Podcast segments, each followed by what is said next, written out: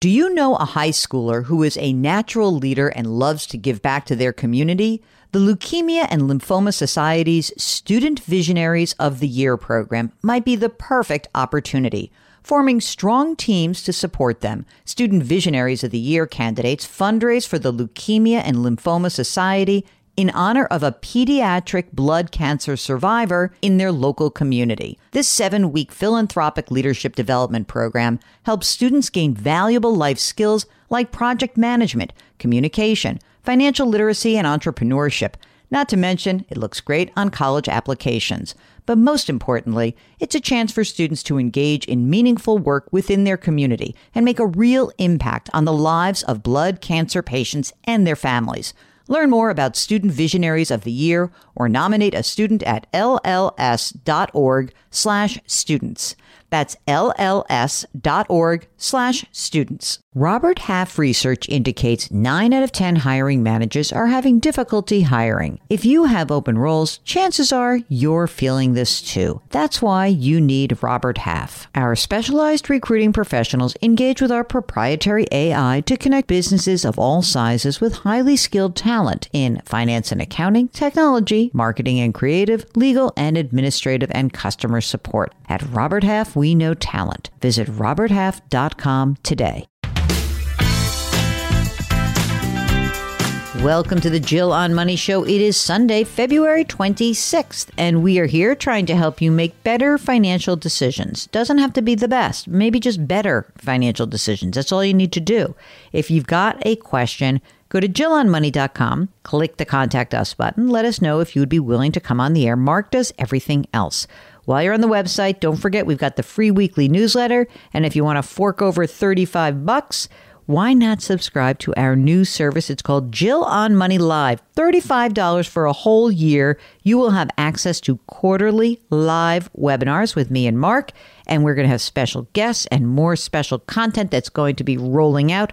Our first event is on March thirtieth. Special guest launching the whole service, Ed Slott, I R A expert, the king of Roth I R As, Mark's God, basically.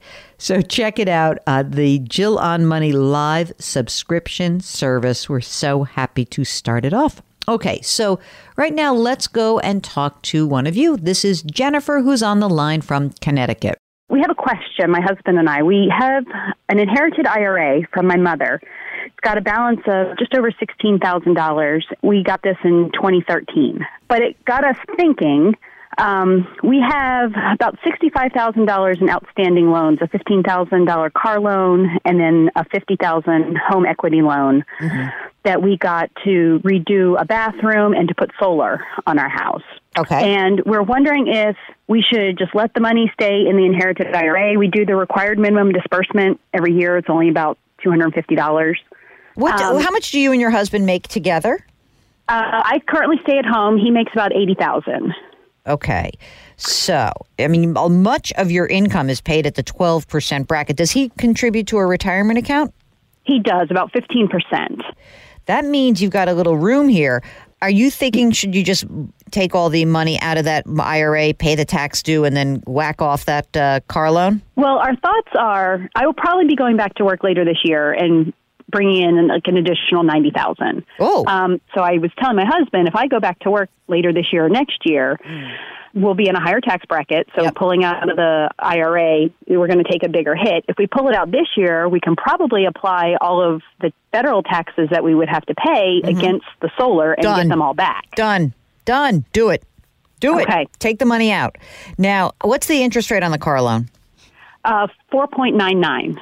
So we have about two thousand dollars in interest that uh-huh. we would save if we paid the car loan off. Yeah. I mean, all right. It's kind of fantastic. It works for you. Smart of you to think about this. If your tax bracket's lower this year, get the money out, pay the taxes okay. at the twelve percent tax bracket, and then move on. Get rid of the car loan. And now when you save that money from the car loan, how much is the payment every month? Uh, it's three hundred sixty-eight dollars. So we set aside about six hundred dollars a month for car, uh, the loan, the taxes, and insurance. Okay, and the loan for the that you got the, the home equity. How, what's the uh, what's the interest rate on that? three point seven four. What else is going on for you guys? Is there like, I mean, I'm just trying to think. The home equity loan at three seventy-four is not a big deal. So I'm trying to think, is there anything else you want to start funding? How much money is your, you know, you're putting fifteen percent into his retirement account. You got some kids? Uh, so our total retirement right now is just over six hundred thousand dollars. Okay. Um, we have three kids. They each have a five twenty-nine. One of them is just like six hundred dollars. The other one's about sixteen hundred dollars. And then the other one's eleven thousand dollars because that was something else I inherited from my mom. I see. Um, so. You know, it's interesting, though, when you go back to work and you're going to have the income, what is it that you're thinking that you want to do with that extra income? Are you thinking like you'll put money into your own retirement account, obviously? Yeah, we'll be maxing that out. And um, then is it is it going to be five twenty-nine plans after that? five twenty-nines, yep. Okay, good.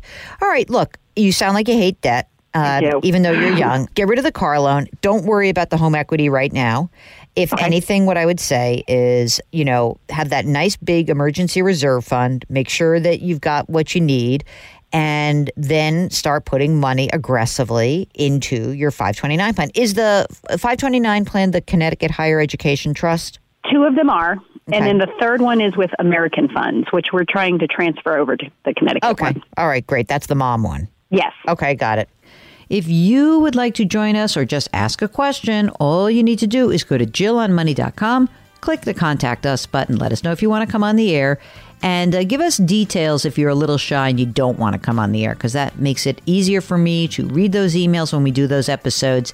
And uh, I don't have to say, send us more information, which I know is probably annoying when you hear that. But send lots of information, then I won't have to say it. Don't forget, you can buy the book, The Great Money Reset. It's right there on the website. You can buy it from lots of different places. And you can always, always find us and all of our content right there at Jill on Money dot com. Okay, put your hands metaphorically on someone's back. Change your work, change your wealth, change your life. Thank you for listening, and we will talk to you tomorrow.